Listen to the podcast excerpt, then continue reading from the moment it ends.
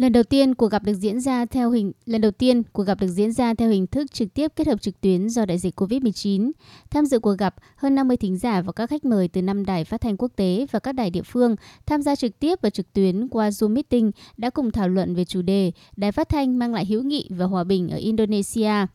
Phát biểu khai mạc cuộc gặp, bà Halimatus, trưởng ban tổ chức sự kiện cho biết, cuộc gặp được tổ chức 2 năm một lần là diễn đàn cho các thính giả nghe đài, trực tiếp giao lưu với các đài phát thanh trong và ngoài nước. Cuộc gặp diễn ra trong bối cảnh đại dịch COVID-19 cho thấy sự nỗ lực không ngừng nghỉ trong việc gắn kết, duy trì tình hữu nghị giữa các câu lạc bộ nghe đài Indonesia với các đài phát thanh. Indonesia là quốc gia có số lượng đài phát thanh nhiều nhất trong các quốc gia ASEAN, thậm chí còn vượt qua cả một số quốc gia châu Âu hay Mỹ.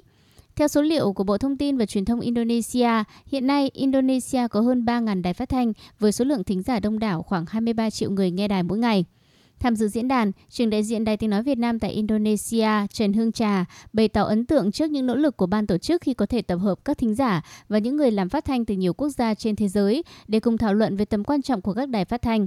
Mặc dù hiện nay, tiến bộ về công nghệ đã khiến nhiều người lo ngại về sự tồn tại của đài phát thanh, song cuộc gặp thính giả đã chứng minh điều ngược lại.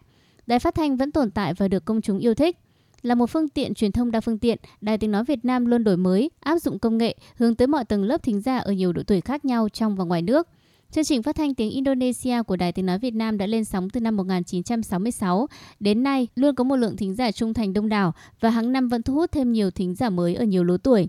Theo bà Trần Hương Trà, ngoài việc đổi mới nội dung, hình thức và áp dụng công nghệ, sự tương tác giữa thính giả và các phát thanh viên cũng như đài phát sóng là rất cần thiết, đặc biệt trong việc lắng nghe ý kiến đóng góp của các thính giả. Năm 2021, Đài Tiếng Nói Việt Nam nhận được hơn 1.700 thư, báo cáo sóng và đóng góp ý kiến của các thính giả đến từ Indonesia. Trong thời gian đại dịch, Đài Phát Thanh là một kênh thông tin hữu ích cho người dân trong và ngoài nước. Đồng tình với quan điểm trên, ông Sasmita, trưởng đại diện Đài Phát Thanh Cộng hòa Indonesia tại thành phố Bandung, cho rằng Phát thanh ngày nay không còn đơn điệu trong phát sóng mà phải tạo ra những đổi mới để tiếp tục tồn tại. Làm sao để đài phát thanh không chỉ là một cơ quan ngôn luận? Đài Phát thanh Cộng hòa Indonesia hiện cũng có một cộng đồng người nghe cuồng tín, bao gồm cả những sinh viên.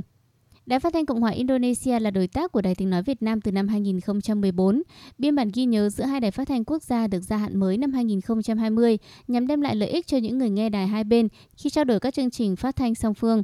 Trong khi đó, ông Nada Ahmad, người đứng đầu đài phát thanh tư nhân Metrum Radio của thành phố Bandung, Indonesia, chia sẻ niềm vui khi được tham gia diễn đàn, gặp gỡ những thính giả và giao lưu với những người làm phát thanh quốc tế. Theo ông Nada, thông qua các cuộc gặp này, các đài phát thanh tư nhân của Indonesia có cơ hội mở rộng mạng lưới bạn nghe đài, thiết lập quan hệ hợp tác với các đài phát thanh trong và ngoài nước. Theo dữ liệu về triển vọng kinh tế sáng tạo và du lịch giai đoạn 2020-2021 của Indonesia, ngành công nghiệp truyền hình và phát thanh đã tăng trưởng 10,42% vào năm 2020. Mặc dù phân ngành này đã phải hứng chịu một đòn nặng nề do đại dịch COVID-19, nhưng con số này cũng đủ để mang lại hy vọng cho tương lai của đài phát thanh ở Indonesia. Cuộc khảo sát cũng cho thấy đài phát thanh vẫn là phương tiện truyền thông được chính phủ và các đảng phái chính trị lựa chọn để tuyên truyền.